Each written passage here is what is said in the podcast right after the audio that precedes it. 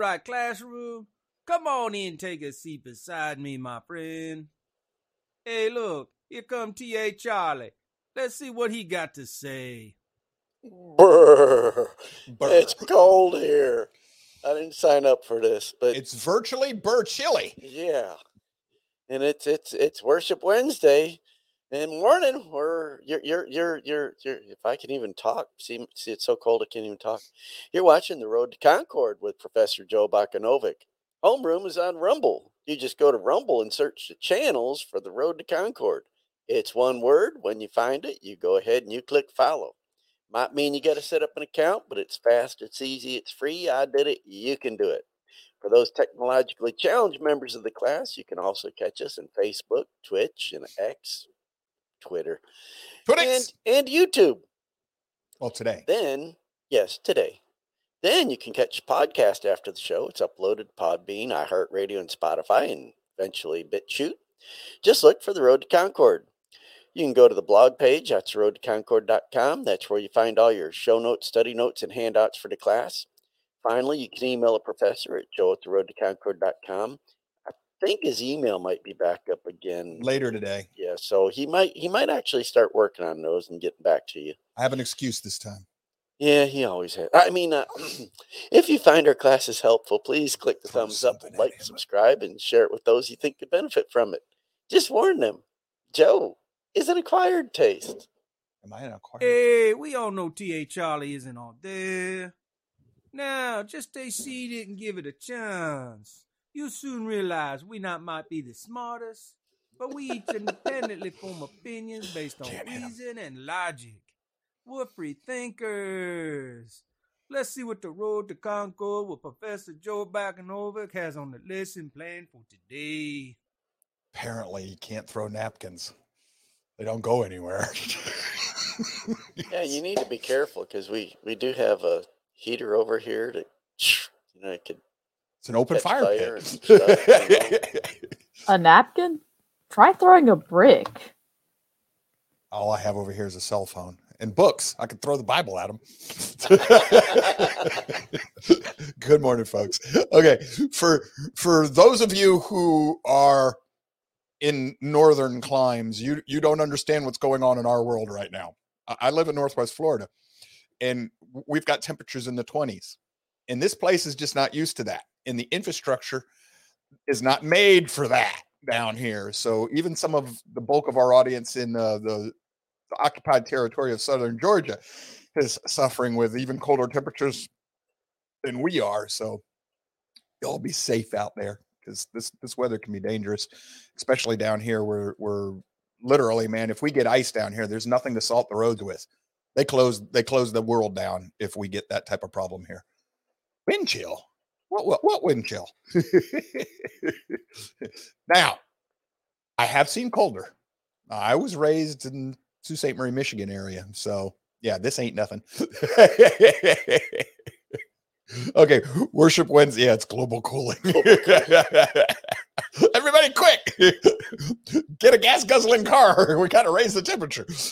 Well, yeah, that's why they had to change to climate change. So I know. Anyhow, it's Worship Wednesday. And we, it, Charlie's going to be a big part of today's show here in just a little bit because this is more in his wheelhouse than mine. But uh, what we're going to deal with today is you realize you're in Mystery Babylon. Now what? So we'll get to that in a minute. Um, and I'm going to lean heavily on Charlie today, not because I'm trying to cop out, but because I know my limitations. And this is more of a sensitive subject, and I'm I'm not the guy to do that. Charlie is. So I will bow out at times because I know that I'm not the right dude. He is, not me. We'll get to that. First things first, I'm going to bump you out of here, Charlie. I'll do my little bit and I'll bring you back in and we'll go from there. Mystery Babylon. What is it? If you go on the internet and you look up this subject, you're going to find an endless number of people who all have their own idea of what Mystery Babylon is. Now, I'm not going to tell you that I know for sure, one way or the other, what it is. I have a very strong idea, very firm opinion as to what it is and why I believe that. And I want to share that with you today. If you're a long term member, you've heard this before. Today, I'm going to try and put it in a little bit more solid, but still abbreviated format because identifying the harlot on the beast is not the subject of today's show per se. But we're going to get there. However, I'm going to start here. This is Matthew 5:14. You are the light of the world. A city that is set on a hill cannot be hidden. Or at least shouldn't. But it comes from this passage. And remember, all my citations, unless otherwise stated, come from the NASB scripture, translation of the scriptures. Matthew 5, verses 14 through 16. You are the light of the world. A city set on a hill cannot be hidden, nor do people light a lamp and put it under a basket, but on a lampstand, and it gives light to all who are in the house. Your light must shine before people or before men in such a way that they may see your good works and glorify your Father who is in heaven. This has been commonly understood as a metaphor. Yahweh's kingdom, God's kingdom, his people, the body of Christ, these are all the same thing, is a city on a hill. The hill being the kingdom of Yahweh. We this is New Jerusalem set on the king on the mountain of Yahweh, the hill of Yahweh. This is going to take you back to Nebuchadnezzar's dream all of this stuff, all this imagery is connected to form an idea, spiritual idea. So we, the body of believers, are that shining city on that hill, the hill being the kingdom, you know, the mountain being the kingdom of Yahweh. And we are supposed to be the light to the world, to show the world the right way to go. We are a city. We're a city. In the biblical imagery, we're a city. So now let's go back to this harlot. Because, you know, there's a city on seven hills the city on seven hills is that beast right there. It's just another way of just the beast in the city on the seven hills are the same thing. Rome, Joe. No, no, but that's not the object of today's story. Today's lesson is that harlot riding the beast. Okay. I want us to look at the passage that deals with her. Revelation chapter 17, starting in verse 1. Then one of the seven angels who had the seven bowls came and spoke with me, saying, Come here, I will show you the judgment of the great prostitute. Hold on to that word, who sits on many waters. Remember, in the prophetic language, waters means people. And if you keep reading chapter 17, the angel tells John that that's what it means.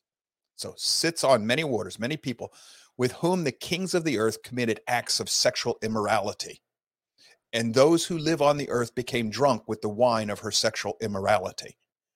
Now, this is probably both physical and spiritual in nature.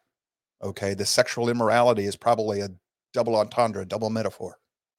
Verse 3 says, And he, the angel, carried me away in the spirit, that means it's a vision, into a wilderness.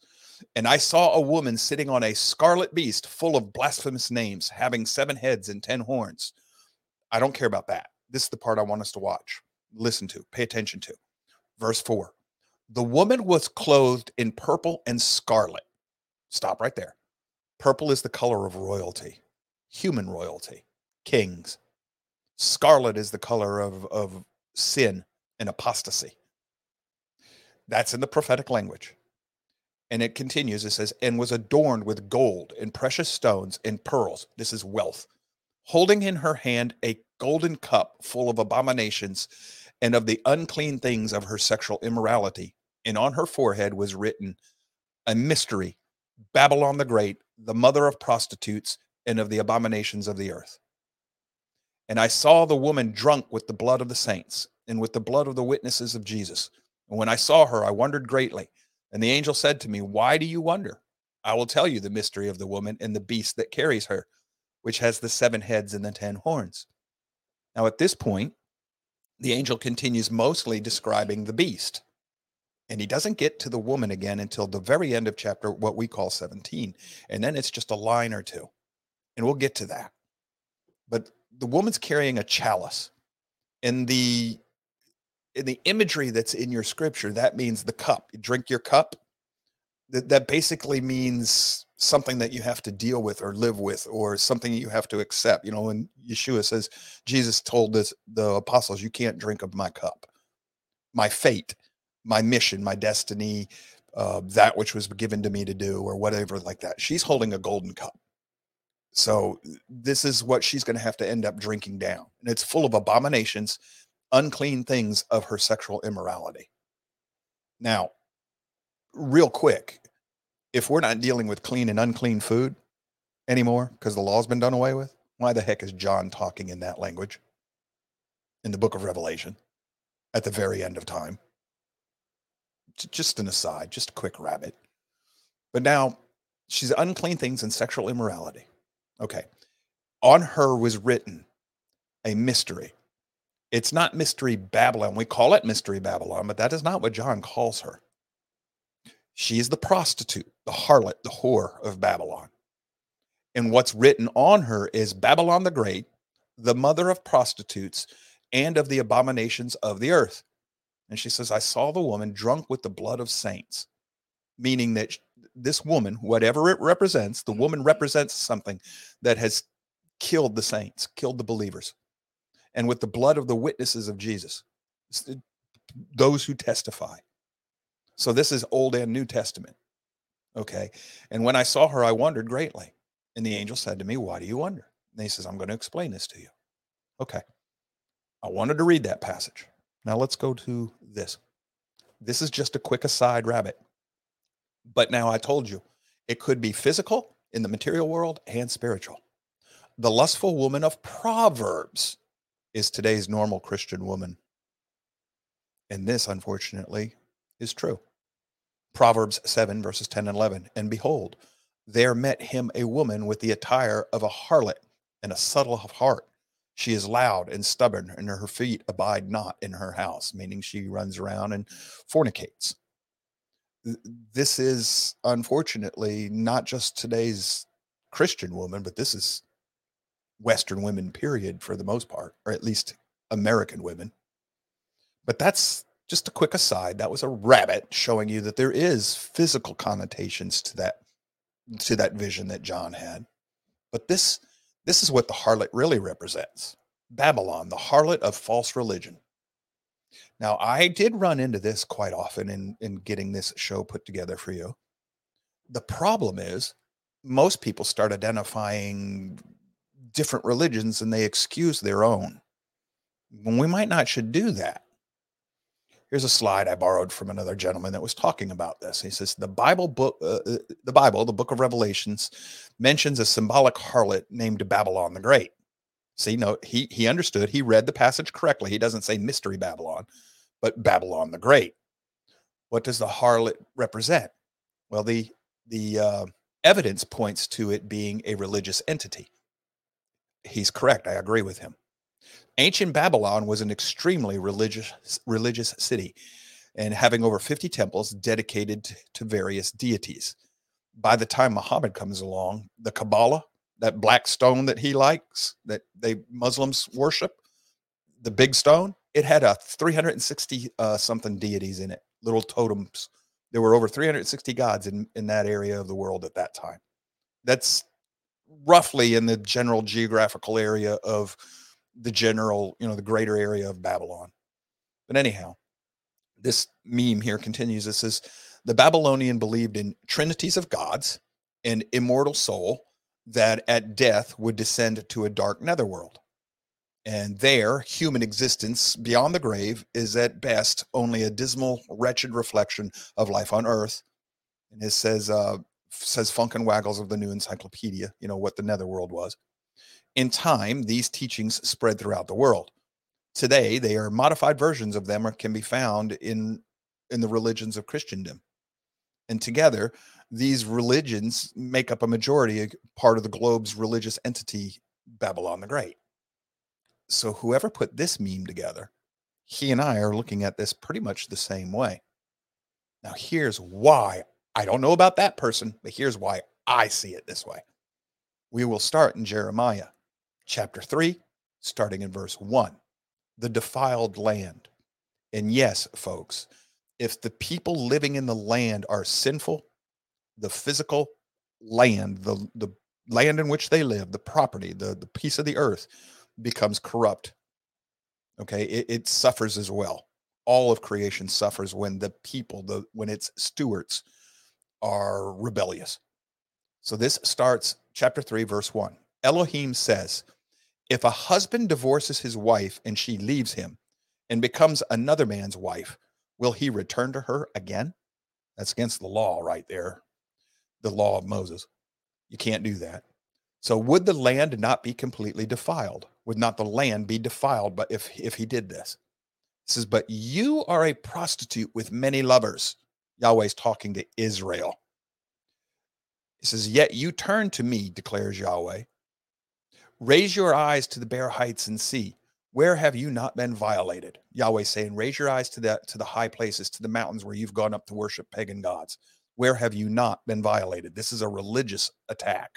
He says, You have sat for them by the roads like an Arab in the desert, and you have defiled a land with your prostitution and your wickedness, your lawlessness. He's talking to Israel. And he says, You're a prostitute because you have worshiped other gods. Verse 3 Therefore, the showers have been withheld, and there has been no spring rain. Yet you have a prostitute's forehead. You refuse to be ashamed. In other words, you have a prostitute's thinking, a prostitute's mind. You do what you want to do with other gods. Also, Jeremiah 3, verse 6 faithless Israel. Now, this is talking about the house of Israel, the northern kingdom. It says, Then Yahweh said to me in the days of King Hosea, Have you seen what faithless Israel did? She went up on every high hill and under every leafy tree, and she prostituted herself there, prayed to the Baals, other gods, the gods of the Canaanites. This links prostitutes, harlots, with the idea of religious apostasy. Now, you have to understand something, folks. It's in the definition of apostasy. A pagan or a non believer, somebody who has never believed in Yahweh, cannot be an apostate. An apostate is somebody who perverts the true religion or leaves it. That's an apostate. So, what we're talking about is people who once enlightened left to another religion that Charlie, unless I'm wrong, that borderlines on sin against the Holy Spirit. Yeah. Would you think maybe? Uh, very possibly. close, maybe. It's we're in the ballpark though. But we do know we can return if we want to. Scripture says something about that too. But anyhow, so what we're dealing with is prostitution is clearly linked in the prophetic language. The harlot, prostitute, is linked to the idea of apostasy and that has to come from people who were once believers. Now I want to jump to this real quick. It's in Revelation. This is Revelation 13. What's this got to do with a harlot, Joe? It's it's the two-horned lamb that looks like a you know, looks like a two horns like a lambkin. So it looks like a lamb, speaks like a dragon. Hmm, comes up out of the earth, right? In the prophetic language, that means this is man-made. Comes up out of man. What is Adam made out of? Earth, Adam. Okay. The two horned beast, this is in Greek, but if it was in Hebrew, I bet you it says comes up out of the Adam, earth. Okay. That means it's a, in the prophetic language, this is a man made entity. So it's a beast, it's a man made kingdom of some sort. Looks like a lamb. It's got an idea of a lamb. This is the idea of Christ, the Messiah, but speaks like a dragon. The dragon is clearly Satan. So, what we're dealing with here is a man made kingdom that has the image of the Messiah, but does the work of Satan. Could be the false prophet. Could also be it's it, whatever you want to identify it as. That's not the point today. This beast is connected to apostasy. This beast is parallel to the harlot. So whether or not they are one and the same, I don't know. I don't care. That's not important what's important is the imagery is linked to the harlot. They're parallel. See, I'm not the only one. I found this online. The, uh, the apocalypse in space and time. It says Tan's second weapon, a corrupt religious power. Revelation 13 verses 11 through 18 says, Then I saw another beast coming up out of the land and the out of the earth or the land, and he had two horns like a lamb and spoke like a dragon. It's another beast, it's out of the land. Gives you the Hebrew there, or the Greek rather. It says corrupt religious authority, condemned by Jesus or Yeshua during the Holy Week, but includes false prophets that Jesus warned us about. It says little children in the last hour, meaning the the, the latter days. It is the last hour, it's the latter days. And you have heard that the Antichrist is coming, and now many Antichrists have come, by which we know that this is the last hour. This is First John 2 18. So anything that speaks against what the true religion, the true faith, the, the way, what Yeshua taught us to do, that's going to be connected to apostasy and uh, corruption within the church. That's what this two-horned beast is connected to. This is a this is not new. It's common to to a lot of areas within the faith, especially going back in time. Now, here's where I'm going to bring you full circle. I started with the city on the hill, correct? Revelation 17, 18. The woman you saw is the great city which reigns over the kings of the earth. Well, that's Rome, Joe. No, it is not. What? It's not. Isaiah 121. Zion corrupted. It will be redeemed, but it's corrupted. How the faithful city has become a prostitute. She who was full of justice, righteousness, once dwelt in her, but now murderers. Remember, the believers are supposed to be a shining city on the hill, but we turn apostate and we become the woman who was once a great city, and we ride on the beast. This is church and state. And that's why she's wearing purple and red. Scarlet for her sin of apostasy, purple for marrying herself to the kings of the world. Now, if you do not understand that you've been in the millennial reign since the ascension, this won't make a whole lot of sense to you. You'll think I'm wrong. I understand that.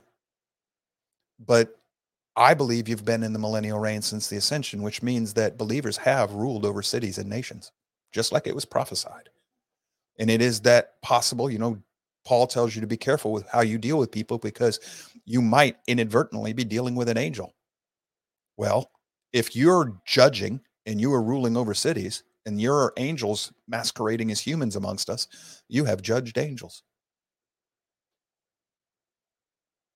Zechariah is a prophet that can only be understood if you assume you're already in the millennial reign. Otherwise, Zechariah should be thrown out of the scriptures because that makes him a false prophet because his prophecies would go counter to John's vision of the millennial reign in the book of Revelation. They contradict. There's not a that there's no um paradox between the two. There are direct contradictions. So this is something we've dealt with in the past. I don't want to go into it in great detail, but you can find some of it if you want. If you if if you are interested in this and you're new to this class, you can go back to your homework. And this is from uh, October 3rd of last year, the prophetic language, and all of the symbol symboli uh, symbolic relations and and symbols of spiritual and scriptural and everything uh, symbols the prophetic language you'll find it here in the different charts that I, I put for you in this homework assignment right there.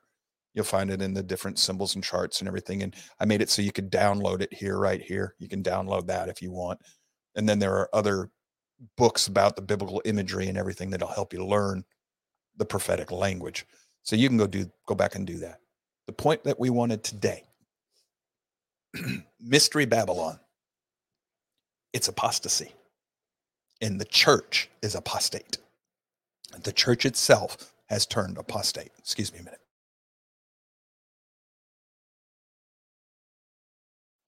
Sorry about that so this is mystery babylon now the this is where we're getting into the crux of today's show and this is where i'm just going to put mr charles on here Charles. Charles in charge, right? Mr. Charles is going to be in charge today. Yeah, hey man, come on, you know me. I love pop culture references. It's a TV thing, man. So anyhow, Charlie did it. Um, at this point, if you're going to accept that, you know, if you like the way we, we do this and how we understand it, if you if you're going to agree with that, if you accept it, or even if you just want to entertain it in your mind, once you find yourself realizing that okay, I'm stuck in mystery Babylon, then what, Charlie? Because I mean, for me, it was just a case of I just followed the bouncing rabbit, you know, the bouncing ball or whatever, the white rabbit, which for me is the Holy Spirit. And it just naturally led me and those who were studying with me into the congregation where we're at now. There was nothing intentional there. I just followed the scriptures and it led me out of the church I was in because I knew that they were not teaching according to the Bible. So, but if we have other believers who are just now coming to the realization that their church isn't necessarily teaching what the scriptures teach, this is your ballpark, brother. Because I mean, you've dealt with this more. You're more sensitive to this. What do we do? How, how do we guide people? What, what advice do we have? Right. And and in general, you're going to find that this is uh, not a light switch, but it's it's a journey. You know, you don't just turn it on and yeah, it's a walk. Uh, because you know, in, in my case, you know, I I started finding things that uh, didn't line up with the doctrines of my former faith, and these were contradictions. They were not, you know, like you say, it not wasn't uh, paradoxes or anything else like that. Um, so, and as I as I started seeing these things and investigating them, and and you know, I I started talking about them and trying to get other people's perspectives, make sure that what I was understanding was correct. Um, yeah, it, it it's interesting the response you get from from those that are that are um, uh, riveted to their traditions Yeah. um, because ma- many of us get comfortable in our traditions and you know our beliefs and stuff and we don't really pay that much attention to them i, I believe. But when you start actually working at it and, and evaluating and examining these things yeah use, using that book right there you start opening that and you start understanding that um, it, it it shakes you and and it's it's not an easy process. It's it's a What it- was it the- can be very painful i mean in my case it was What was the first thing you, you when you started realizing that the church you were in was not teaching scripture? What was the very first thing that you realized you came up against that you realized you were going to have to deal with? For me, what started it was the laws about the dietary laws were still in place. That was the first thing that caught me was realizing that I'm still uh, Peter after the ascension a couple of years later and he has his sheep vision Peter's still eating clean right my logical sense to me says, well, if he was allowed to eat whatever he wanted, he wouldn't be doing that anymore. right But he's aghast that the Lord's telling him to do this because he sees it as a conflict of what he's been taught his whole life, even by the Messiah. So I knew, okay, the dietary laws are still in place. What was the first thing that you ran into? the main thing that that really got me um, how do i say this nicely?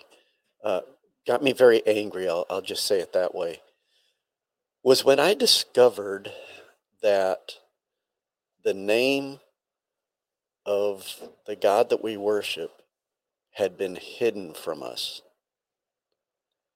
And when i found that out i'm like oh my gosh in in coming from the religion i was we, we had different names for these deities that didn't line up after you understood what the true creator's name was and it's like okay there's a problem here Changing the names. yes and that that really set me on a path to say okay if this has been hidden from us what else is there out there that i don't understand and that's what drove me to a study of hebrew because i'm like okay if it's still in the hebrew and it's there throughout you know 8000 or, or wait no uh, okay, how many times? I, I got, got Seven to eight thousand times Yes, it's mentioned. Seven thousand eight. Somewhere between seven and I eight, to- yeah. I, I don't. I used to have that number right in my head, but but it's a lot. Yes. Many thousands. In fact, it, it it is the most mentioned name throughout the entire Tanakh.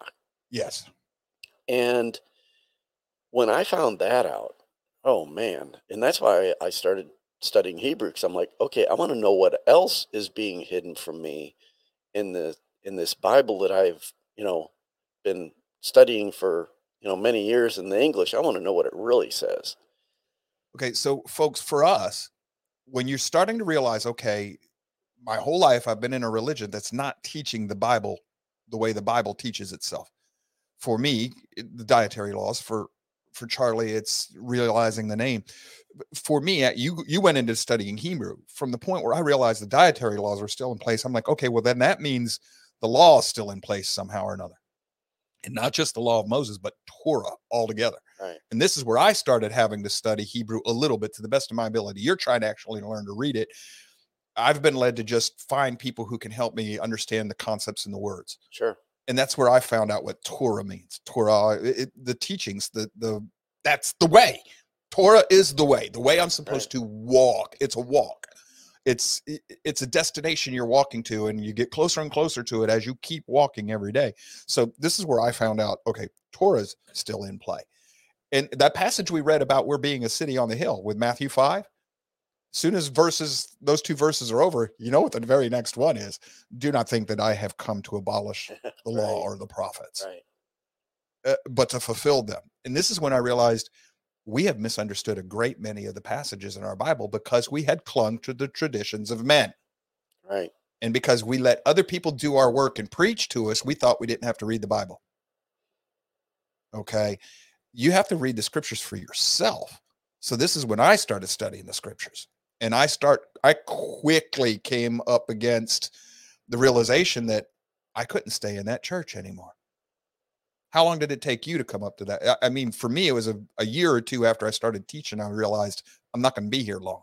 Yeah, it, it it was less than two years before you know I you know I, I tried to for a time reconcile things and and you know and and that kind of thing, but then it, it got to the point where it's like no, uh, my beliefs are so far different that there's no way of reconciling this, and and no one wanted to hear what I had to say either.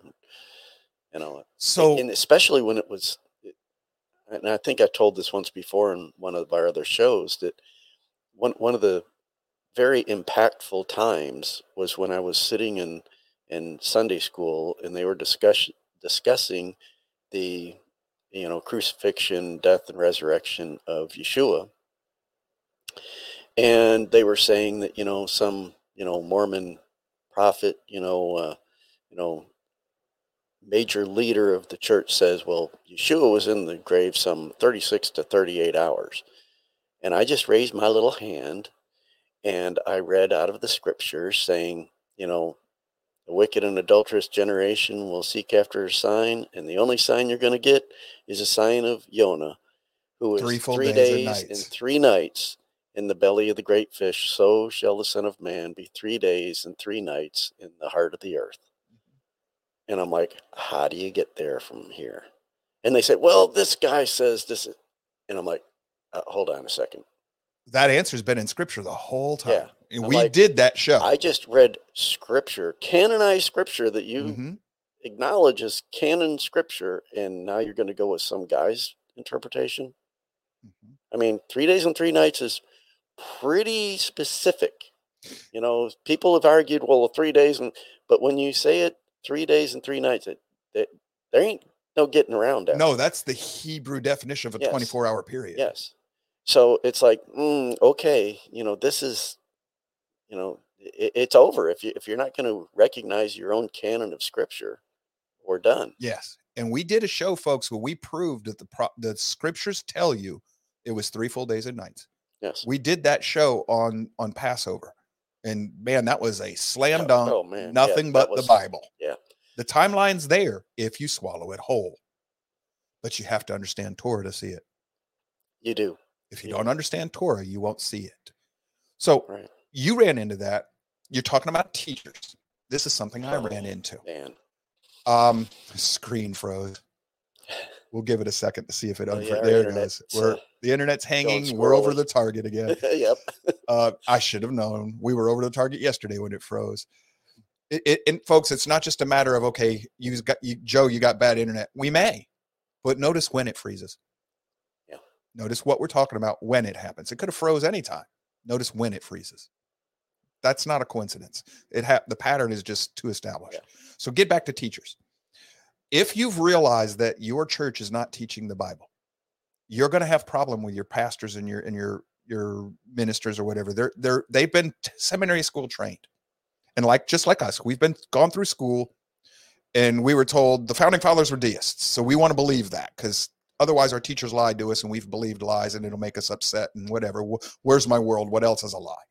Well, the the preachers are seminary school, so they're going to be just like that. They're human. The first thing I ran into, I, I, I go to what my pastor at the time in the church I was with, and I said, "Hey, the ah, we froze again." Yeah. I said, "Hey, the Sabbath never." Oh, I know why it's freezing because Yeah. it doesn't want Satan doesn't want me to go where I'm about to go. So I go to my pastor and I said, "The Sabbath was never moved." I said, "It's a seal. It, it, it shows me that I still belong to Him. I'm still obedient. I still I'm His people."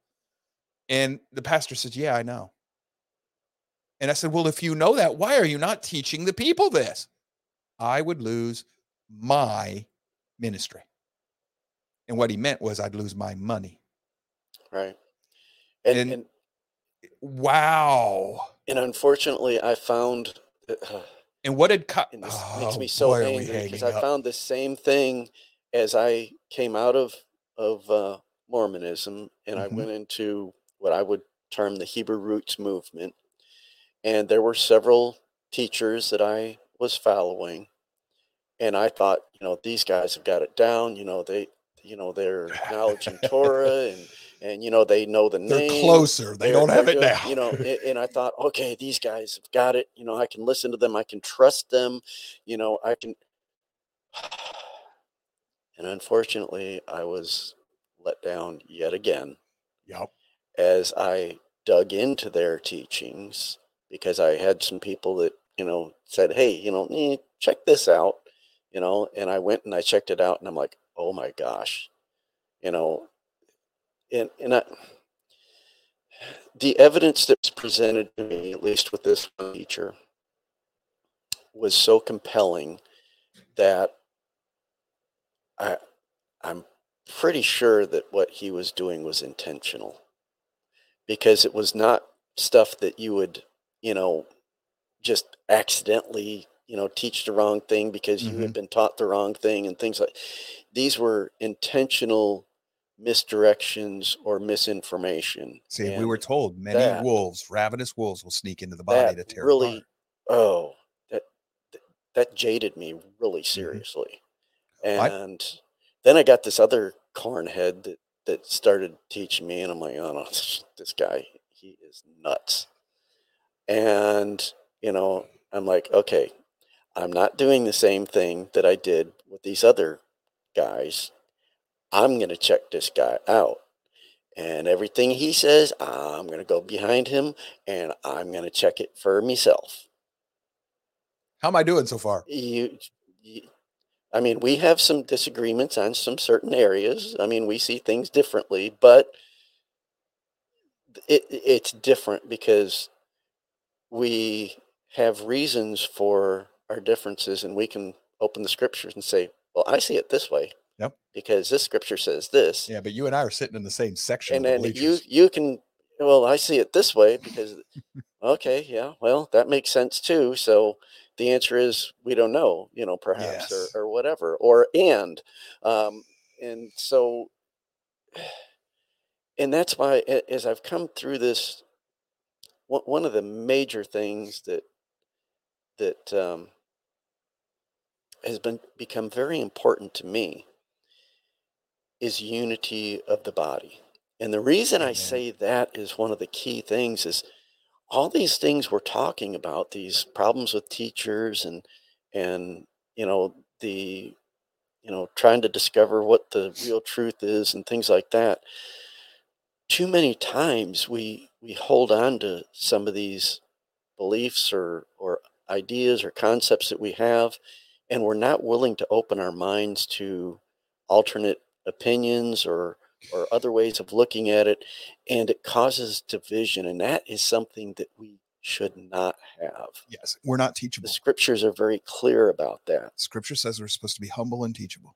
for instance um, you know we, we, we had a, a a shabbat school lesson just recently that, that you did talking about the trinity you know and the answer to that is don't know it could be this way you know in three distinct individual beings or it could be uh, kind of like you were talking about some type of modalism which some people think oh that's that's a heresy or whatever or Well, we're going to teach. We're going to have yeah. to discuss that on a Yeah, specific but- day. but Yeah. the, the point is is it can be seen and backed up by scripture several different ways which way is right we don't know you know and so we've got to give grace to one another when you know when there's not when there when there's a topic first of all it's not salvific it, it doesn't really affect your salvation it's just an understanding of a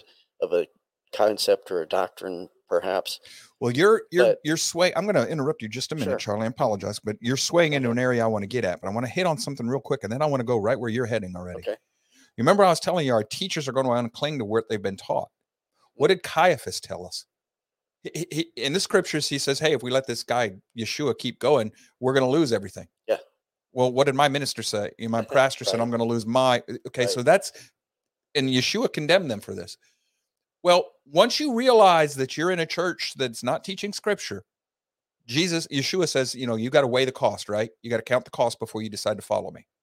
Right. If you count the cost and you decide to follow him, we're going to go smack into the, we're going to start dividing family, which is right where you were heading, Charlie, or Yeah. whether you realized it or not. Well, You're right into, Yeah. here's the number one thing that I definitely want Charlie in on this discussion for, because he's better at this than me.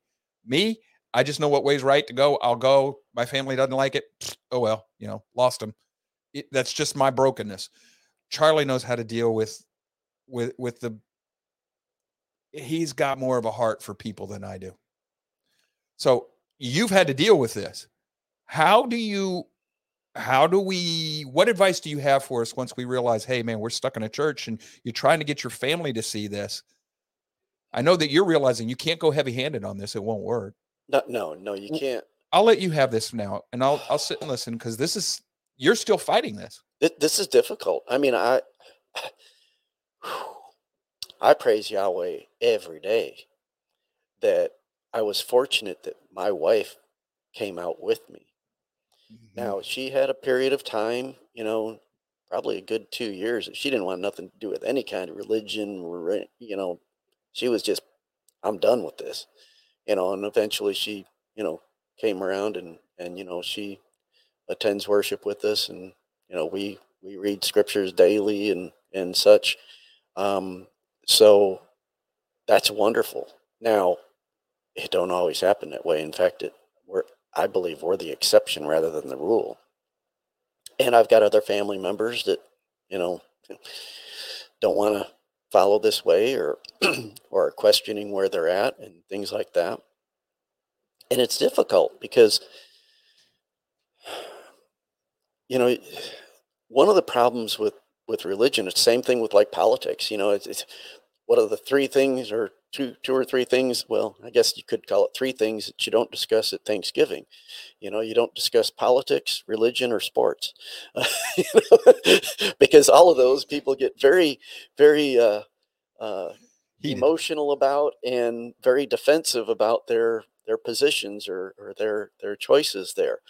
Um, so you have to be careful with this um, in that you know you, you, you have to meet people where they're at um, i think paul is a good example of that in the scriptures if you if you understand his writings very well you can see where he he would adjust how he spoke to different uh, congregations and stuff based on where they were at in their faith and what what things he needed to deal with in their uh, congregations. So it can be difficult. Um, but that doesn't mean that we don't try, you know. And you know, some of the things you do is you just share what your beliefs are, Your um, witness. and get get to understand where they're at. That that's an important part is finding out where that particular person is in their their search. You know, some people might not be searching at all. Yeah, we do need some to. people. Some people, you know, don't waste your time. I, I mean, I, I hate to say it this way, but it's true. Don't waste your time with people that aren't searching and aren't yeah, aren't don't cast your really pearls before searching swine. out Yahweh. I mean, sure, you can tell them, hey, you know, be a good idea if you, you know, checked out this Yahweh God and, you know, uh, started following him, but, you know, that might be the end of that conversation. Um, but someone that's truly seeking, you need to find out where they're at and what what things would help them at that point. You know, what questions do they have? What what are they questioning in their faith? You know, and take them from there. Okay. Um, this is going to be a slightly modified day, folks. What I'm going to ask Charlie to do, we're going to go to our break and when we come back. He and I are going to discuss some actual practical application that we can help, we can suggest to you to help you coming out of Babylon and also help you guide others that you care about. There's some things here that, if you're serious about this, you need to pay attention to. And there's some things that we're going to give you some advice on. And this won't be a full two hour show today, I don't think. It, it might, but if We'll when see. we get done with it, when we're done talking and we've reached the area where we're done, we're done. Um, we'll see how it goes. But let me have a quick chat with him real quick because he got thrown in on this on the fly, but he had a little warning today. But um, I got a few other thoughts I want to discuss with him, and then we'll come back in about six minutes and we'll continue with this with a little bit more pointed application, practical application for how to help with this. So we'll see you in six. Be back again.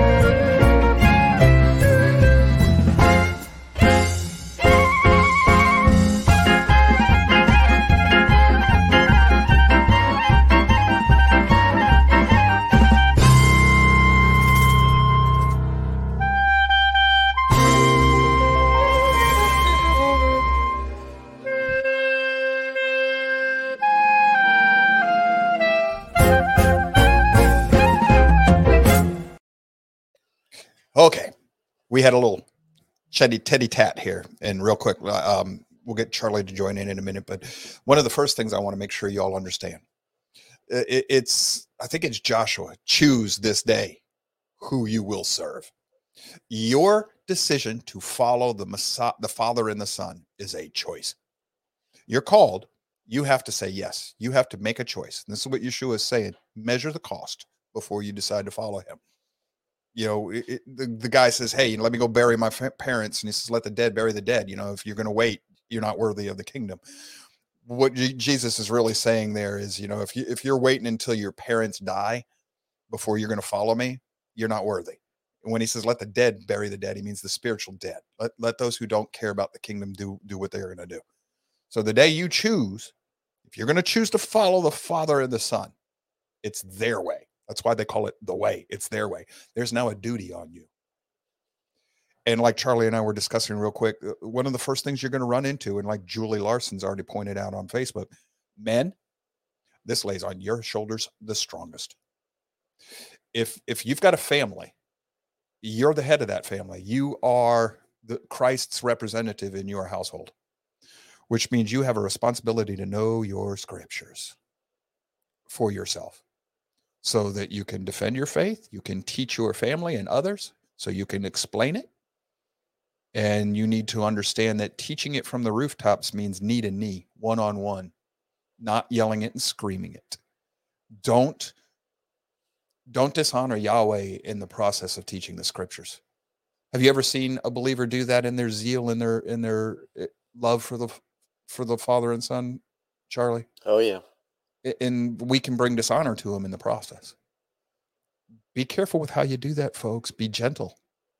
Um, you've got a classmate who told me just yesterday that, and I'm ashamed that this, not of myself, but I'm ashamed of the body that this classmate, he's older, he's about my age, raised in church for a long time. Says uh, we're the first group, you know, first place he's found that explains the scripture in a way that his mind can accept. Why did it take so long for the body to find a teacher that put it in an easier way? You know, in a, in a clear, understandable way. Why? But then that's going to come to the part also that um, I was discussing with Charlie, and this is where I'll hand off to him for a little bit and let him talk on this one because he deals with this more than me. It it hits home for him more than it does me. You're going to have to accept a very. You're going to have to accept the scriptures. There's a cost. Yeshua tells you there's a price. You have to understand that there will be few who are actually going to find their way into the kingdom. Yeshua said that, didn't he not? He Yeah. says there'll be few. It- you're not responsible for saving them you're responsible for finding a way to wrap your own head and mind and heart around the fact that you can't save them and you shouldn't try. Preach the word, encourage, teach, explain. But if they don't accept, that's not on you. You've got to find that mindset that lets you let them turn them over to God and let them go and I'll let Charlie handle for a little while here because I know this is something that he struggles with on his own. Uh, I do too, but he's not broken. I am. it, it it's hard. Um, because, I mean, when you look at it from the eternal perspective, uh, this is truly life or death, and I mean eternal life or eternal death. Um, so the stakes are high, and I get that. And you know, especially when it's you know family members or someone that's you know very close to you. Um, this that's hard, you know. But the the fact of the matter is, just as, as you began when you were talking, it's their choice. And I've I've talked about this one in one other show. You know, the greatest gift we've been given by by Yahweh is our ability to choose for ourselves. And what we do with that, that's our responsibility. We have complete control over that. That's the only thing we have complete control over. And if we choose not to follow him, then that's a choice that we've made. And unfortunately, we can make our choices, but we can't choose our consequences. Um, and that's just that's just a fact of this whole existence that uh, we're talking about. So that that can be difficult. Um, but I, but I want to I want to talk about one other thing that you mentioned here, and, and that's can we trust the Bible? You know, if you if you're not grounded by something, something outside of yourself, outside of humanity, you're you're just a, a, a ship tossed by the wind. You've got to have that anchor that you know is there, that is, you know, is going to be there even in a storm, uh, that can hold you too. Because this life's difficult and it's going to throw you curveballs. But can we trust the Bible? Well, you know, just just looking at it, you know, how they say you can look at nature, you know, and, and I've done this, you know, just take a leaf and examine it. And if you carefully examine a leaf, especially if you have like a microscope or something like that, that you can really, really look deep into it, if you really do that sincerely, you're you're going to have no doubt that there is a creator. That lungs of the planet did this. Yes, I mean, you know, it, it speaks that just be just because of its existence. Can the same thing be said of the Bible? I believe it can, because up until at least recently, and maybe it still is, I hope it still is, best selling book of all time is the Bible. Not Of course, anymore. that doesn't mean anything Not anymore. because popularity doesn't necessarily mean it's right. But through my research and study and understanding of how the, the Bible has come to us and how it's been preserved over time, that's the miraculous part of the Bible, in my opinion. That it has been faithfully preserved. That- now, sure, there are some issues here and there with manuscripts and translations and things, but overall, those are minor issues if you look at it as a whole. And the other thing that uh, helps me to think, oh, this might be actually a real, real thing, is it tells the good, the bad, and the ugly. It doesn't. It doesn't cause you to see the world through, uh, you know, the A false uh, uh, yeah, paradigm or a false yeah, yeah, it, it shows you everything. and it constantly tells us remember. Yes. It records the history and tells us remember. And so it gives you everything. And as I've come to understand it a little bit better over the past few years, um, I like the way you talk about it is is uh, the Bible is a wisdom book. If you look at it from that perspective, It's Yahweh's wisdom book. Yes. And if you look at it from that perspective and you look at not necessarily the verses and the chapters, but if you look at it as a whole and you put it together and you look at the concepts and precepts that are presented to you, then if you narrow those down to their basic basic premises, you can apply those to any situation. I mean, Mhm. you can, you know, apply it to any of the modern stuff that we have today. That, oh, well, they didn't have, you know, airplanes back then. Well, you know, you can apply those things and still see how they fit. Real quick, away the, the Bible, and I know that you've seen this happen. People misuse it. It says, you know, the wise man inclines to the right and the fool, you know, inclines to the left. And everybody's like, so, so see, right hand conservatives are the wise and whatever. This is an abuse of what the scripture's telling you. Remember when in the parable where Yeshua tells us, learn to judge so that when you judge, you judge rightly? Mm. What the Bible is telling you, what's really going on there is the wise man, when you come to a fork in the road and you have to make a choice, the wise man chooses righteousness. So he goes to the right because you're right handed. There's a fork in the road. It's just a figure of speech, folks.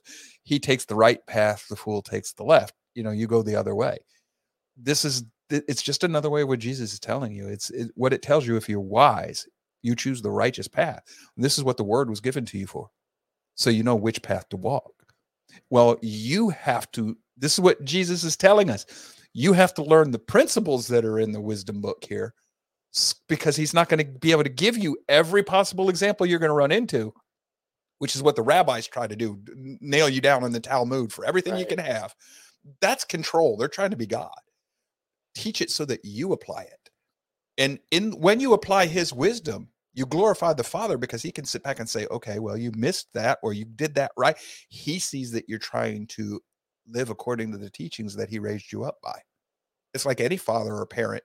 When you see your children living out the, the lessons you tried to teach them, it makes you feel proud Right. because you see that, okay, I did a good job. They did a good job. We, it succeeded.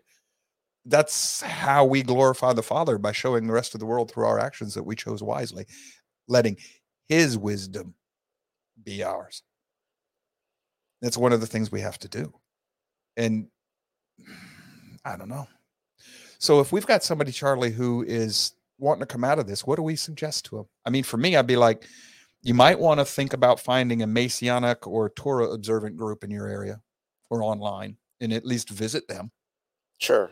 Sure. I, I would encourage that. Be prepared. They're going to be very different from what you're used to. If you're coming out of the visible church, they're going to be very different from what you're used to. Yeah. Yeah. I remember when I prepared my wife for going to the congregation. I thought, Well, like, this is going to be totally different from anything you've experienced in your life. But, uh, you know, It I- I- quickly will, it- ad- if your heart is good. after Yahweh and his word and his people, you'll quickly adapt to what they're doing. because there's for the group we're with there's a lot more fellowship than what i true fellowship than what i ever experienced in my in my catholic or baptist churches that i've attended in my life there's true fellowship in our congregation Yes. um, when somebody tells you they're praying for you they're praying for you when somebody says Yes. they'll help you they come help the I, I for the first time in my life when i got into the congregation i'm in now i now know what the body is i learned it for the first time um, so maybe look for a, a Torah observant group or Messianic group. What else will we do? Uh, look for decent teachers, but be very careful with them. Yes, that that's unfortunately that has to be the biggest caution out there is Caution, but not you- you- cynicism. You, have to you have to go behind your teachers and test them Mhm. and open the scriptures and verify what they're telling you is correct. And that and that takes time and that takes effort and it can be difficult because some you know There's going to be no substitute for learning your Bible. yes and it, None. Oh how do i explain this? Um you, you've got to use your own reason and intellect as you do this because that, that's one of the values i find in this show that, that really helped me a lot is understanding how to apply logic and how to identify fallacies and things like that because those tools can help you to understand and rightly divide the word of God is what you know they they use in the in the scriptures to understand what they're really trying to tell you and the prophetic language is I mean I'm still trying to learn that Yeah, there are a lot of folks who say it doesn't boy. exist, but once you start diving into it, it's there. if and that's another beauty of the bible is as you study the bible and you know in, in even even in in the traditional church you'll have people say this but it is very true as you go through the bible you'll continue learning from the bible as your faith grows because the bible the way it's written is it's it's written kind of like the parables of Yeshua are a great example. You know, I thought that like the parable of the ten virgins had like two different meanings. Keep going. Keep going. As you understand more and you start linking things together and you have a greater understanding, you find out there's more to it. But it's it's beautiful in that depending on where you're at in your faith, you know, yes. It'll feed you there, it'll wherever feed you're you. at. at the point that you're at. Mhm. If you're just a, you know, oh, people don't like these terms, but we're going to use them anyway. If you're a milk drinker, They're biblical. okay, they're there. Mhm. If if you're non on, you know, soft toast, it's there. If you've got all the way to where you're, you know, chawing down them bones and grinding them up and eating them, it's there. Kind of like archaeology. The more Yeah. you dig, the more you find, Right. So which is exactly what the Bible tells us will happen. and that's okay. And that's something um i- and, and even the scriptures teach this. Let's see where is it? Yes. Isaiah uh, 28 13 uh, it says the word of yahweh will be to them precept upon precept precept upon precept line upon line line upon line here a little there a little that they may go and fall backward and be broken and snared and taken so you know th- there's a little bit, you know, and, and sometimes we do fall back, but that's where we got to brush ourselves off and, and go back in there and, and uh, get going again. Because this, the path, if, if you are on the correct path, it is not one of those well marked trails that you go on when you go hiking. It's got briar bushes and trees and roots and rocks and and cliffs and If uh, if you've never been in the desert and seen a goat tough. path, it might only be about that wide yeah and be rocks on both sides of it. yeah Yeah, and it'll windy and lots of cutbacks. It's not smooth. It'll go up a hill and down the hill. Yes, yeah it, it's it's yes, it's not easy yes. So the the first thing we're going to suggest to you is if you've realized you're in mystery Babylon, good. That's the Holy Spirit calling. yes Remember the scripture. Yahweh says, "Come Step out of her, my people. Get out of her, so that you." He doesn't say you'll be lost. I don't know if you will or not, but he says so you don't share in her punishment. Okay, so you, you get out of that. But now, when when you realize you got to come out of that, that's going to tell you you're going to be like, okay, well, what's right and what's wrong? You've only got one rule book, boys and girls. And you won't find there's certain things in that rule book you're not going to find. You will never mm-hmm. find that rule book say that Yahweh's law has been done away. You will never find in that rule book where it says the Sabbath has been done away. You will never find in the rule book where it says the, the dietary laws have been gone away. Now, you also have to be careful because the rule book says that there's, you know, the Son covered that. So if you stray, as long as you get back on the path and you return, he's covered that. He, he hasn't made up the difference you couldn't do. He covered it all, you know, once and for all. But now, if you're going to willingly to keep just doing it because you're like, oh, the Son's got it covered, I'll live law- lawlessly. Uh, Now you're going to be smack in the middle of Matthew 7 20 through 23. Be gone from you. I never knew you because you practiced sin, lawlessness. And he says, I never knew you. He tells us all the time that you belong to him if you're trying to keep the Father's commandments, his teachings. So now, if you've realized, okay, I'm in Mystery Babylon, I got to get out of that. The only way to go is back on the- path, the narrow path. And the only way to know that is to read your scriptures. Excuse me. So you're going to have to read your Bible. You don't have a choice. You have to. Um, and you're it, when you run into the things that you don't understand, that's where you're going to need to seek help. But you're also going to have to pray, and you're going to have to rely on the Holy Spirit to guide you, and look for other passages. This is why I yesterday when we were teaching how to study, read the cross references in your Bible, because a lot of times one passage will talk to you that'll help enlighten another. Now Charlie's been around when we're when we're in Sabbath study, and all of a sudden somebody brings something up and it sets off a scripture storm in my head, and I just start reciting the scriptures that are all connected. You've seen me do that, Charlie. Yeah. And when you take them all into account, they'll help support each other.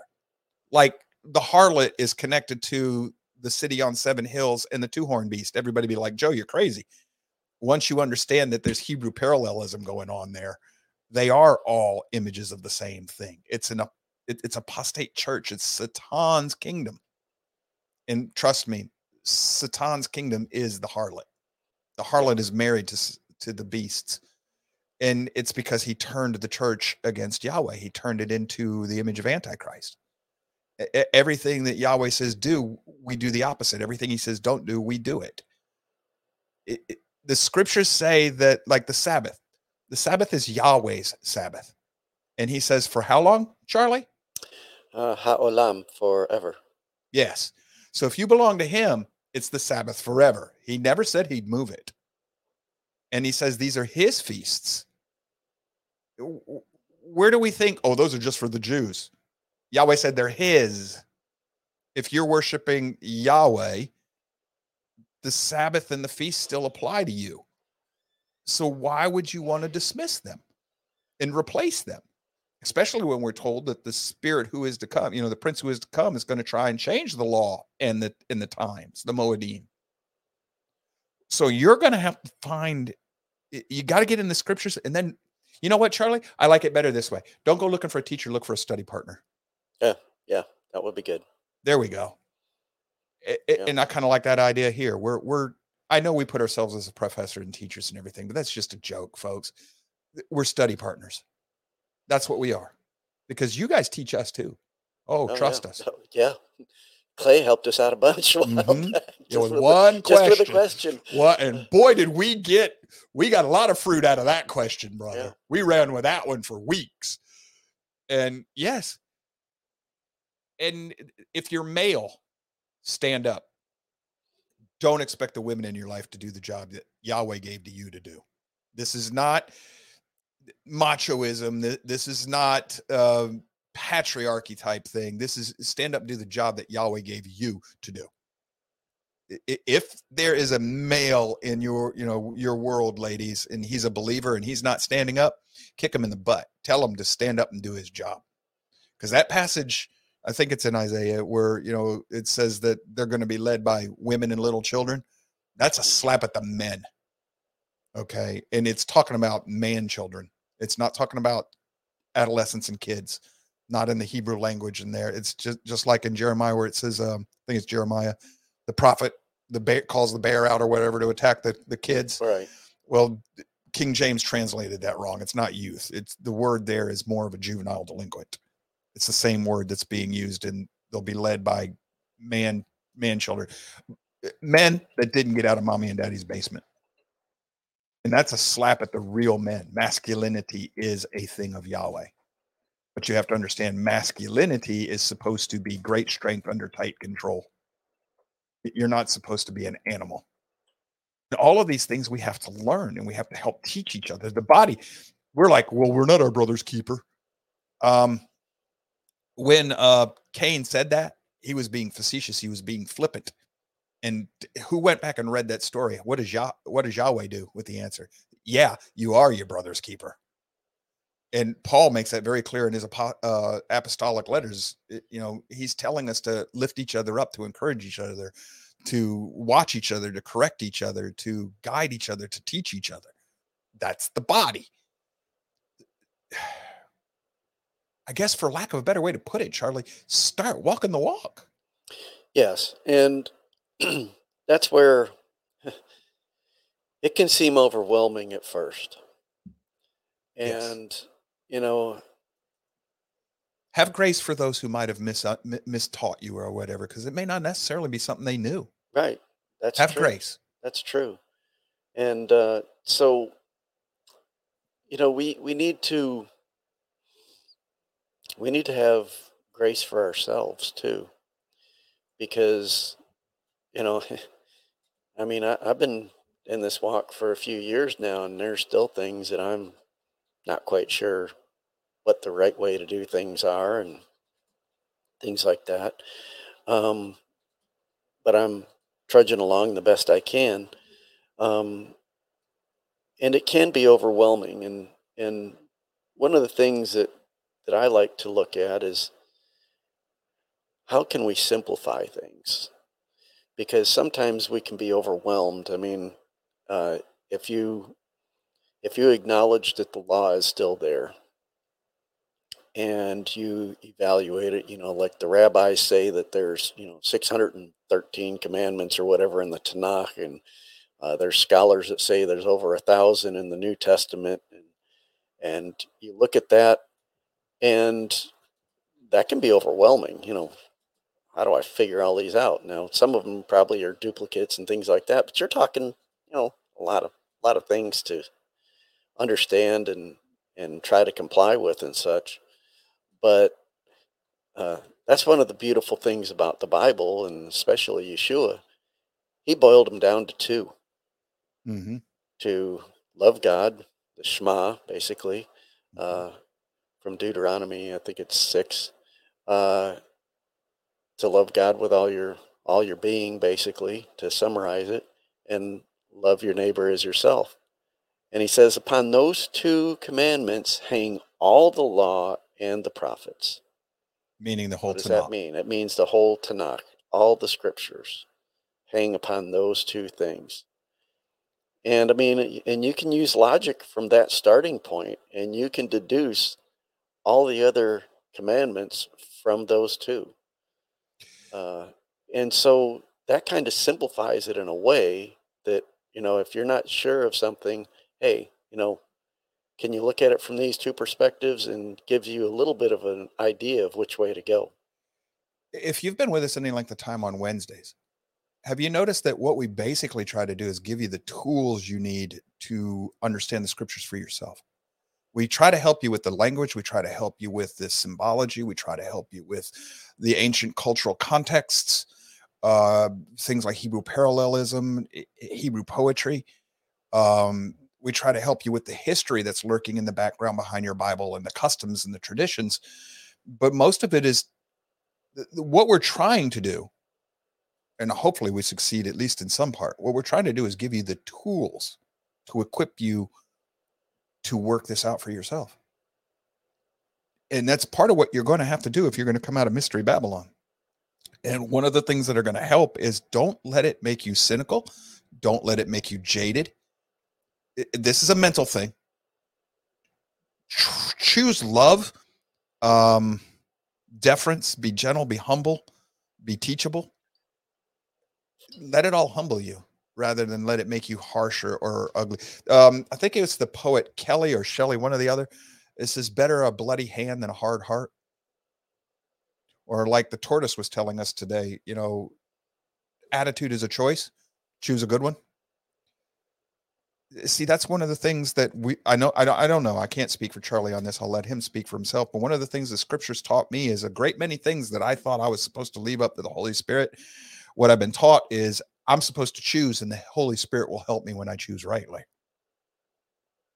And chastise me, maybe, or whatever, if I'm choosing wrong, try to convict me on that. But it's not that the Holy Spirit will suddenly make it make you do right. He'll help you to do right. Does that make any sense, Charlie? Yes, and and and that's that's kind of the point. You know, sometimes we get to the point where we're we're almost um, I don't know fixated or whatever, where we we fear to make a choice, and that's not necessarily good either.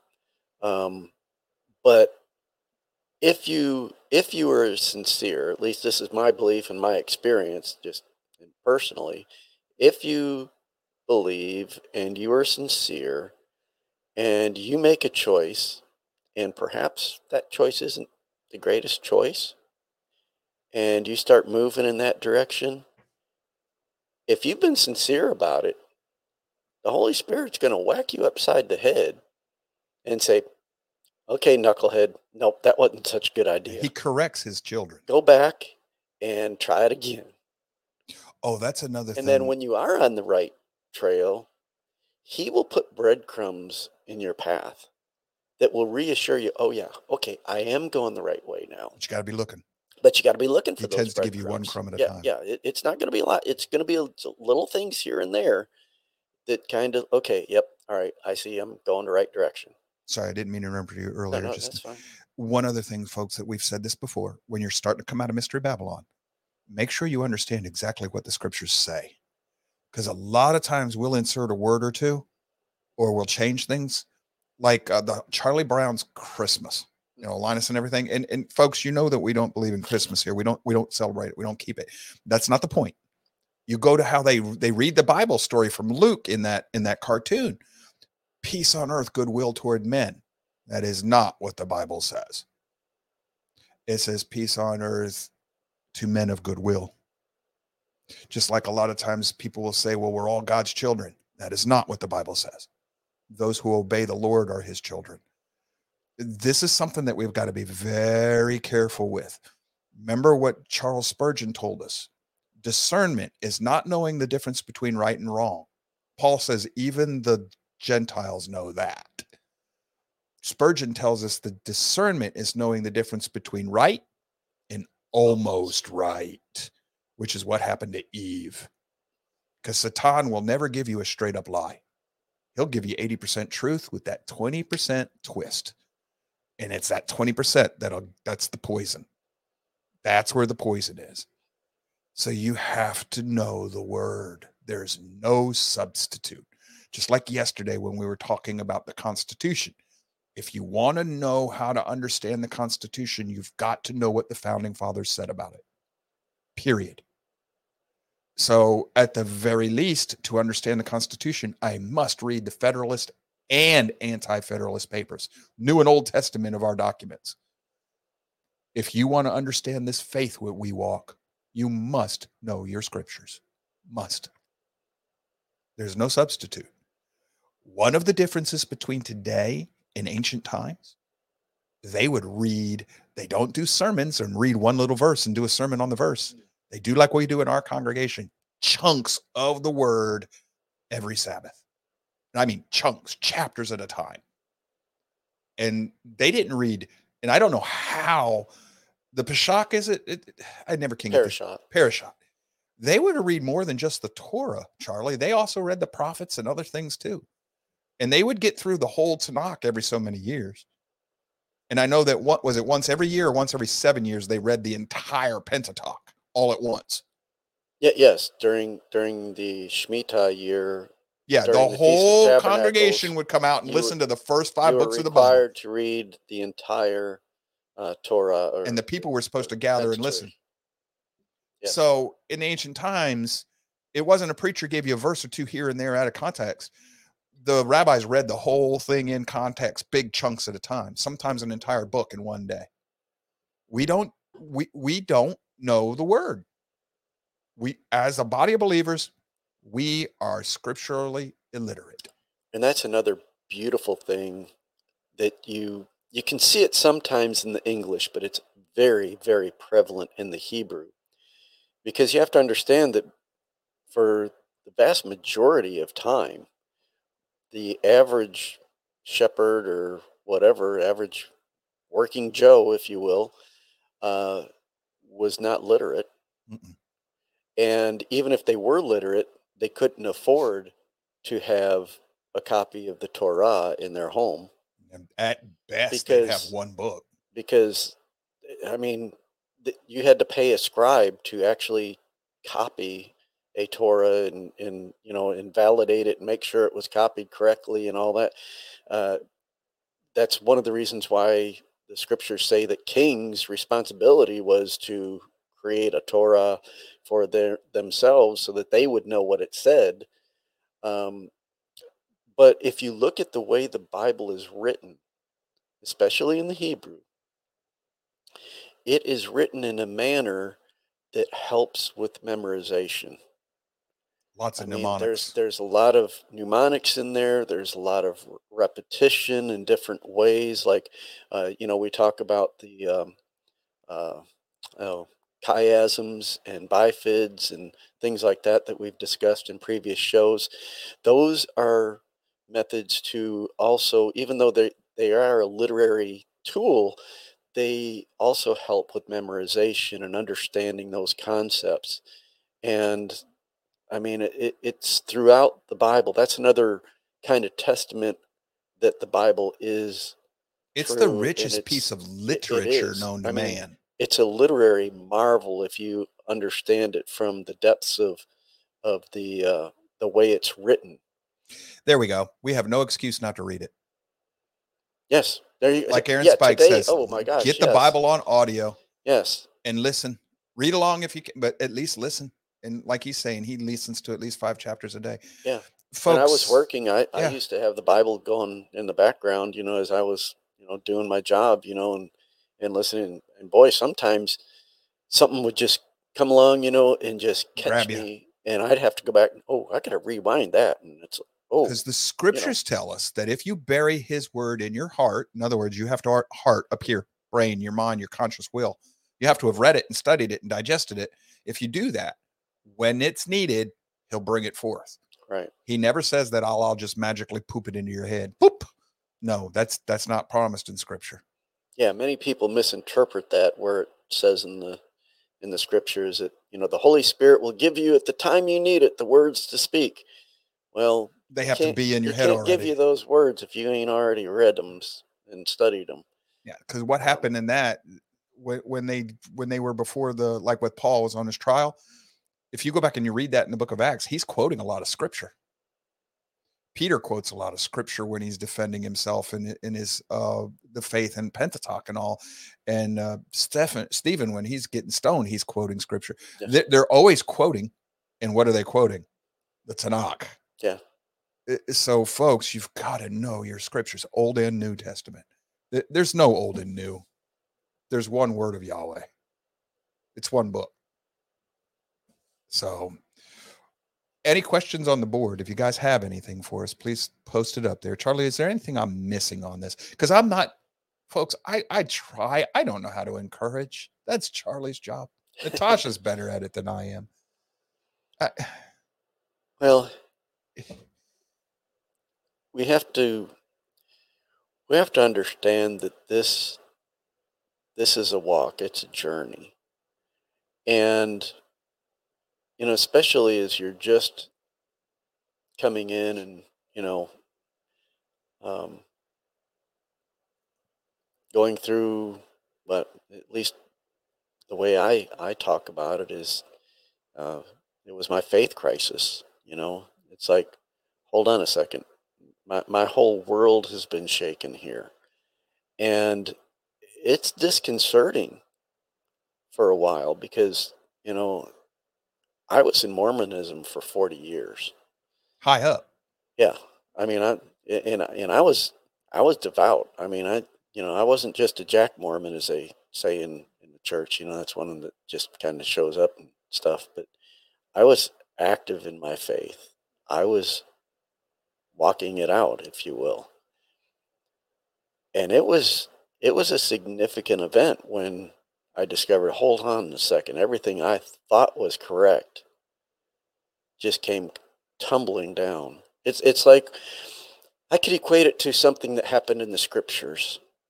Uh, Yeshua was walking with his disciples, and they were walking outside the temple, and they were saying, "Oh, Yeshua, look at this beautiful building!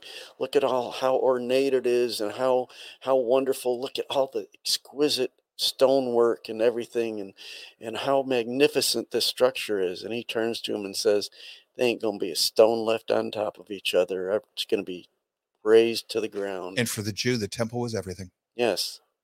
And that that's what happened to my faith. It got razed to the ground. I mean, it, it there was nothing left.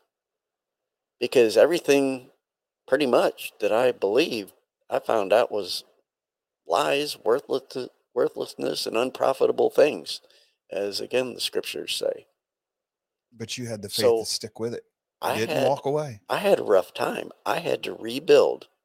I'm still re- I'm still in that process. It- you know, I don't even think I got the foundation quite uh, fixed yet. You know, but I'm I'm working on it, and as I'm doing it, I'm doing it a lot more carefully, because as I take a principle or a doctrine, I'm taking that thing and I'm I'm putting that rock up there, that stone to put in my foundation, and I'm examining it from many angles as I can to make sure that this is a good stone and that it's cut properly and that it's going to fit where it needs to go properly into that foundation before I stick it in there and then, you know, move on. And that's what we've got to do. And that takes time. And we've got to be patient with ourselves, patient with Yahweh, patient with our family members because they might build at a slower pace. You know, you're you're a, you're a trained construction guy. I'm I'm a computer guy. I don't know how to do this stuff, so it, it takes me a while longer to put these bricks together because I don't know what I'm doing. You know, One of the things that I am good at that I wish I could impart to others. Don't ever be afraid to if you value truth, capital T truth, you know, Yeshua's truth, Yahweh's truth. Don't be once you know somebody shows you, okay, you were mistaken. Here's the way to look. Once you know that you've had a wrong idea, don't be afraid to toss it. Yes. It's not going to destroy your world. Yeah. Don't go judging. Well, that guy taught me wrong, or that girl taught me, wrong, or, or I've been. Who cares? Just toss it and keep going. I wish I could help others learn that one. Just toss it, man. Don't cling to it. Just it's it's gone. It's no big deal. It, don't be afraid to admit that "Oop, I was wrong. It doesn't mean anything about you. In fact, if you can admit you were wrong and move from what you now know to be incorrect to what you now believe is better, more correct, that says more about you right there than clinging to what you used to believe. yes. So choose your values and walk it and just it'll be all right, man. Be fearless with that. Cling to the truth because understand capital T truth is connected to the Messiah. Right. And that and that's what you got to do. You got to and I know it's to a lot of people it's words. Give it a try. Just give it a try. I know it's scary. Just give it a try. Like they used to tell us. They can kill you, but they can't eat you. That's against the rules. it's, a joke, man. It's just it's meant to desensitize you to your worries. Don't do that. Um, we know somebody, Charlie and I know somebody who has a lot of anxiety issues. So do you know how we treat that person? We don't walk around that person with with little baby pitter patter feet. We're not as hard on them as we would be with each other because you know we're guys, we're raised different. But this person, anxiety issues and female, and we still pick on her a little bit gently. Mm.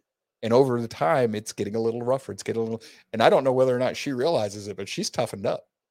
She's toughened up it, it- because we're just teaching her. Let it go. It's not going to keep nothing. Nothing's going to happen. The world's not going to end. It's going to be okay. It's going to work out. He's got you. He's got trust that he's got you. As long as you're seeking him, his way, his son, he's got you. The question is, is that what you're really seeking?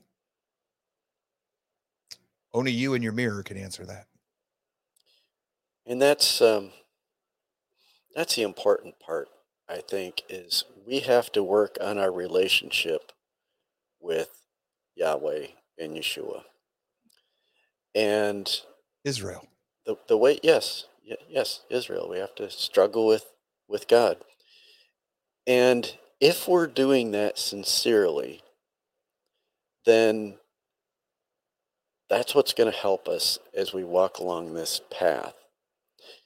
Because you know we, we, we talk about the torah and and you know in the new testament it's usually referred to as the law. I don't like that word quite as well Yeah, that's why we don't always use it. but it is that way. And we, i think we we've talked about this before too but i like to look at it this way because i think it fits. Because if we are building that relationship with yahweh then the torah is simply yahweh's instructions for us. It's his it's his advice. You know i i have children and they're all the time calling daddy for advice. And oh, dad, hey, this happened. What do I do? You know, and you know, so I'll tell them, and you know, sometimes they listen to me, sometimes they don't. But, but that's the way we are with the with Yahweh as well. We're Um, in detention. Sometimes we do, yeah, yeah. but uh, but if we are sincere and we're doing this and we're trying to follow His advice, the the Bible, what it's taught there, then we're okay, even if we screw it up, because you know w- when you're teaching your child how to walk, uh, do you yell at them when they fall down?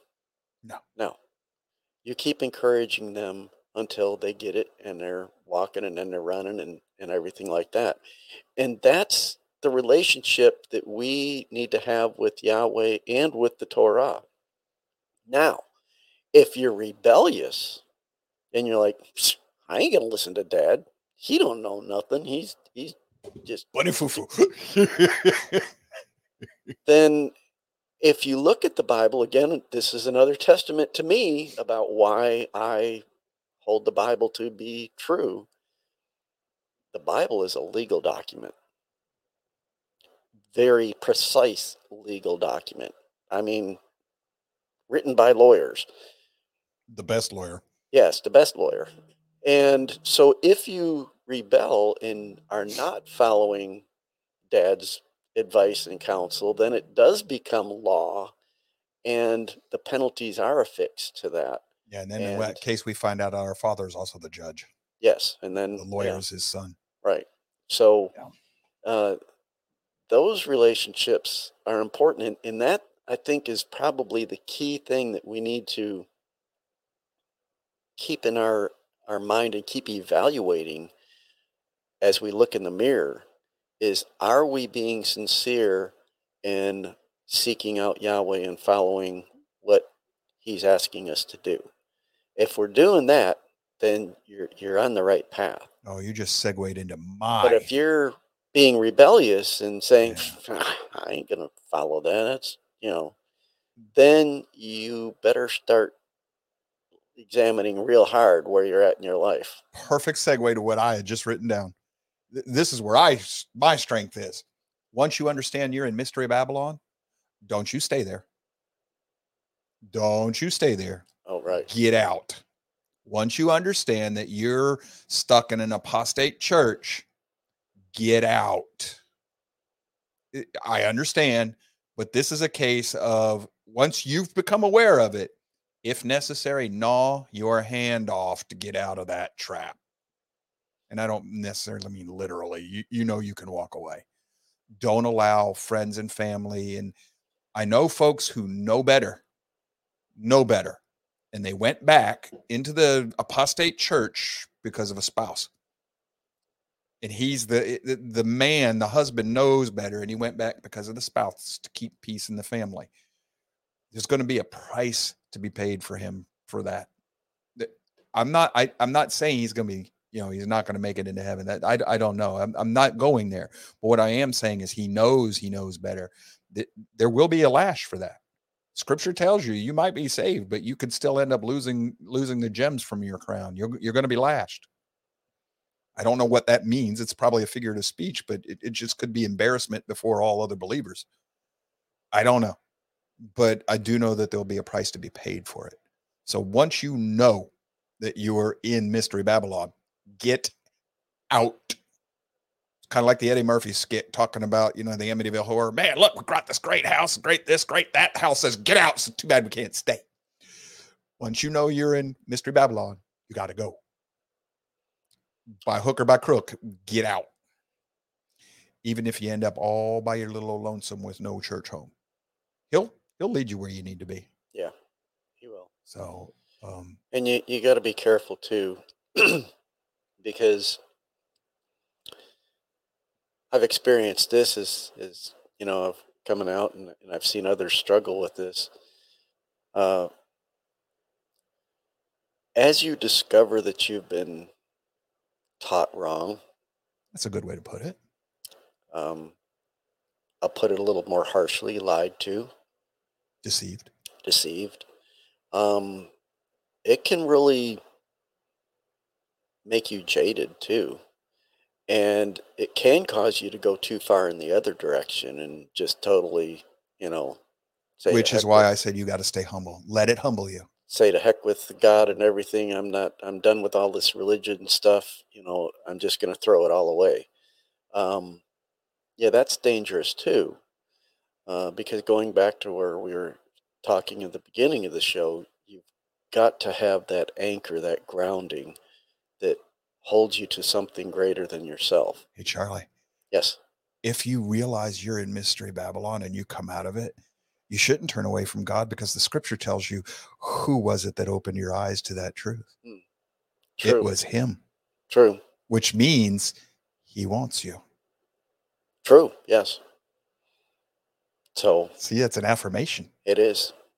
Yes. So that's that's something to think That's about. That's his love in your life. Yeah. And sometimes it's sometimes when you're going through things, you know, you you you don't you don't realize it until later on that the difficulties and things that you were going through were actually good for you Blessings. and blessings. You know, and and, and a lot of times we we as humans So again, if we know the anchor from that. book, we know But- that His ways are not ours. right Right. So we have to accept that we just need to trust him. Right. So that's something we have to keep in mind as we're making this path. And I don't mean to be interrupting Charlie. I'm just No, the words are coming from the scriptures. I'm paraphrasing yes. them, but Yes. Charlie recognizes them. I bet you many of you do too. That's because they're there. They're in my head. So that when Charlie says something that the scriptures can encourage you, I just gotta. He can keep going. He's gotten used to my ignorant, Yeah. rude little butt. That's okay. All right. That, that that's that's how the Holy Spirit works, isn't it? Yes. You know, giving you those words when, you know, you've studied these things and then they come out like that. Uh you know, it- well, Poof. you know, we talk about founding fathers here.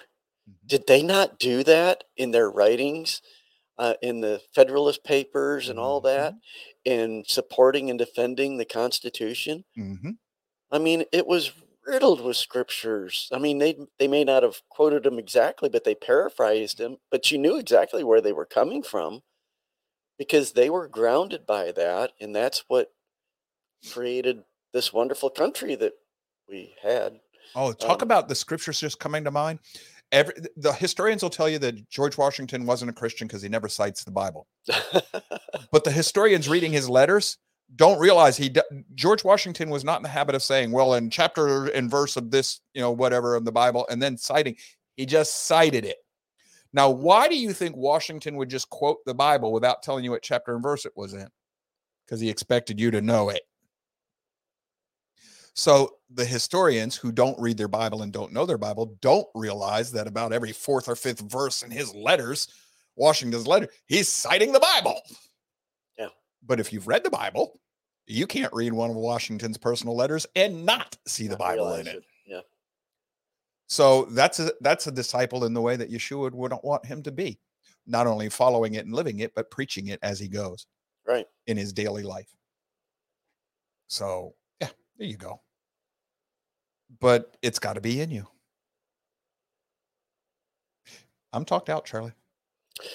Yeah, I just about am too, I think. I mean, but that that's the thing. You you've got to feed it uh, by reading in the scriptures and Have What- faith, what folks. we've been Have doing- uh, my wife and I for the past well, little over a year now. We just started again. Um, we've got a little book that breaks up the, the scriptures. It, it follows the parashot uh, as well, but Explain real quick what the parashot is, so the, that the parashot each each week in uh, Shabbat. This is a, a Jewish custom and tradition that's House of Judah. been around for a long time. Um, they read a section of the Torah every Shabbat, every every Sabbath, and um, they also read some from the writings and uh, the prophets, and then a uh, we, we do a portion from the the New Testament. The writings being the history books and Right, the right. Yes. proverbs and stuff. Yes. Um, and so throughout the year, uh, we read the entire uh, um, We read the Pentateuch. first five books. Yeah, Yeah. the Pentateuch. Uh, the entire thing is read uh, throughout the year in our services, and I mean, and this is you know, yeah, it makes our services different than anything you'd see in a lot of places, because it probably takes a good 15, 20 minutes to go through the the parashot each week. Um, but the the the little thing that we follow does that throughout the week. It breaks up the parashot into seven um, seven sections, and then it also brings in the other writings that aren't included in in the parashot, so that by the time you uh, read through this year, uh, you've read the entire Tanakh, and the the way this is set up, if you read all the readings, uh, you actually read the New Testament twice. and so that's been a blessing to us, uh, you know, because just reading the the scriptures every evening, you know, it it uh, it just helps. I mean, Something about what we what our eyes gaze on, our heart Yeah. becomes. yes, And in the scriptural, that means our mind will dwell on it. That's the, our Right. mind focuses on that, not your heart, not your feelings, but your mind will. So what your eyes gaze upon. So Yeah. if it's on the word, the word will be in your head rather than things that you shouldn't be. So if you're going to feed it scripture, it'll be easier to walk the walk. But if you're going to feed it the world, uh, Yep. and folks, if you choose the TV and the cell phone over the scriptures, that's a choice. And I realized on my way to the studio today that that's one of the things I got to work on because that's my fault. Yep. And Psalm 1 says that you should uh, meditate upon the, the Torah uh, day and night. Mhm. Yomam Valila. Day and night. All right, well, that's a good place for us to wrap this one up today, Yes. Charlie. All right. Well, Charlie will get ready to do Charlie stuff, and I will tell you we love you. We do. We try to show it. All of this every day, whether it's Wednesday or not. Hopefully, it shows. We thank you for being here, studying with us. Um, we pay attention to you. I know I have some emails I have to answer. As soon as I have reliable internet back and I can get to my emails at home, I will answer them. If I do not have it by Friday, I'll come into the studio early, early, and I'll answer you then. I'm not going to leave you waiting. If you are out and about in this cold today, stay safe. Take care of yourself, especially if you're in the South where people aren't used to it. Watch for ice. Um, I was raised up north. A lot of y'all don't down here in the south black ice if you see something on the road that just kind of looks wet and it's under 30 degrees 32 degrees out there be careful with that it could be ice it might not be water and it's called black ice because you won't it, it just looks like a like the rain you know when, when we've had a rain here in the south and the asphalt's starting to dry you just kind of got like a little smaller darker spot on it it won't necessarily be glossy be careful of that that's why it's called black ice that stuff can wreck you in a heartbeat uh, so be careful, especially since most of us don't know how to drive if your car starts to slide. Um, I was raised in a different world. At least I know how to handle that. Not everybody does. Just, just watch it. Please be careful. Uh, take care of your pipes, your animals. You know, precautions. Good time to do some research if necessary. Take care of you. If you're out and about in the weather, um, this type of cold will get you faster than the heat. Um, the cold is more dangerous than the heat. And you can dehydrate in it. So you just y'all just be careful. Because down in the south we're not used to this. Up north you deal with this every winter. You, you know what to do. You were raised in it so you just you you know. Down here in this part of the world we're not used to the weather that gets into the 20s it's a problem it can be dangerous here so y'all watch out for that take care of each other um if we're doing anything here that you like at the very least, please give us the thumbs up and the buttons. You know, tell Char that's here on this show, the thumbs up and the up buttons and all. I don't care what the world thinks about those. Those talk to Charlie and Natasha. That's a bit of a reward telling them that you appreciate the work they do to help me put on a better program because they they are largely responsible for keeping up with your chat live on the show. And if you I don't know if you've noticed, if you do a lot of these type of shows, if you watch a lot of them, we are much better at keeping up on your comments live on the air than anybody else. That's thanks to Charlie and Natasha. And nobody's getting paid here, folks. This is a labor of love. Um, love and dedication. We're not bragging on it, just letting you know. You need to know it. So if you do like what we're doing, please share it. Uh, we'd prefer that you share it directly with whoever. Send a link. Take the link of a show that you liked and send it to whoever. Ask them to watch it. Tell them that show builds on itself. A lot of times you need two or three or four or five if you've been with us for weeks and months, you start seeing some of the stuff that at first, if all you do is one show, you might think we're kooks. If you've seen months of the shows, you realize, oh crap, they're not crazy. You just got a lot of stuff you have to learn before you start seeing it. In other words, you got to get back far enough away from the picture to see the whole picture rather than just the trees. We help you see both. Um, if you do send somebody to the show, whatever you decide, you know who it is you're talking to. Whatever it is you need to tell them about me, that's okay. I understand. You're not going to hurt my feelings. And I know we joke about it, but I've heard my entire life from people. It takes a while to get used to me. And a lot of people never do. I get that. I've been told, study on being better, Joe. I got a little, I got a little secret to share with you this is better. Ask Marianne. she knew me all the way back into junior high school. What you see now is better. You've got a classmate. Yes. Bless her little heart. You're not supposed to be cursing your classmate. No, no, I mean it sincerely this time. okay.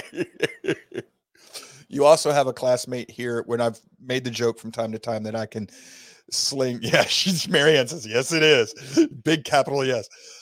I've made the joke that I can sling 15 adjectives together and make a coherent sentence. You do have one classmate that listens, mostly on the podcast, but he's been on the receiving end of one of those tirades before. so he he can give a witness to that as well. So I, I'm not meaning to brag about it. I'm just telling you it's my way of laughing knowing that I am a broken cookie. I get it. I understand. So tell people whatever you need to about me. It, it's not about me here. No, it's about all of y'all in the classroom. That's another thing I like here. I've seen on other shows where the where the the chat they go at each other. We don't have too much of that here. This is a community. This is a family. It, we're becoming exactly what I always wanted y'all to be. We put forth as a class, a studying together. It works. It's it's just a device. But ultimately it's all about people. I like the fact that y'all are you get to know each other, you talk to each other, you help each other, you answer questions. You don't get on to each other in our in our discussions. That means a lot to me. That means we're we may always be small, but we'll be good. We'll be tight. We'll be fruitful. And that's all that matters to me, really. So, hopefully, something we did helped out. Yep, we're a cult of mixed nuts. Yes, Clay. Hopefully, something we do today helped you and blessed you. Tomorrow, we've got a bit of a conspiracy theory. It's a bit of a scary one. I think it's a conspiracy. I don't think it's a theory anymore dealing with lions and tigers and bears. Oh my. And you'll see when you tune in tomorrow what I'm talking about. Friday, logic, natural law, founding fathers, and we're going to talk about the police department a little bit. Uh, we'll get Jimmy Zinker back in on the phone, I'm pretty sure, because he talked to me yesterday, and uh, we might even uh, solicit a call from Aaron in the process. But we'll be talking in terms of natural law and the law the constitutional law and police law enforcement. So we've got the next two days. We've we've got some good things for you. Until then, y'all stay safe, stay warm, take care of yourselves. We love you. We'll see you tomorrow. Bye bye.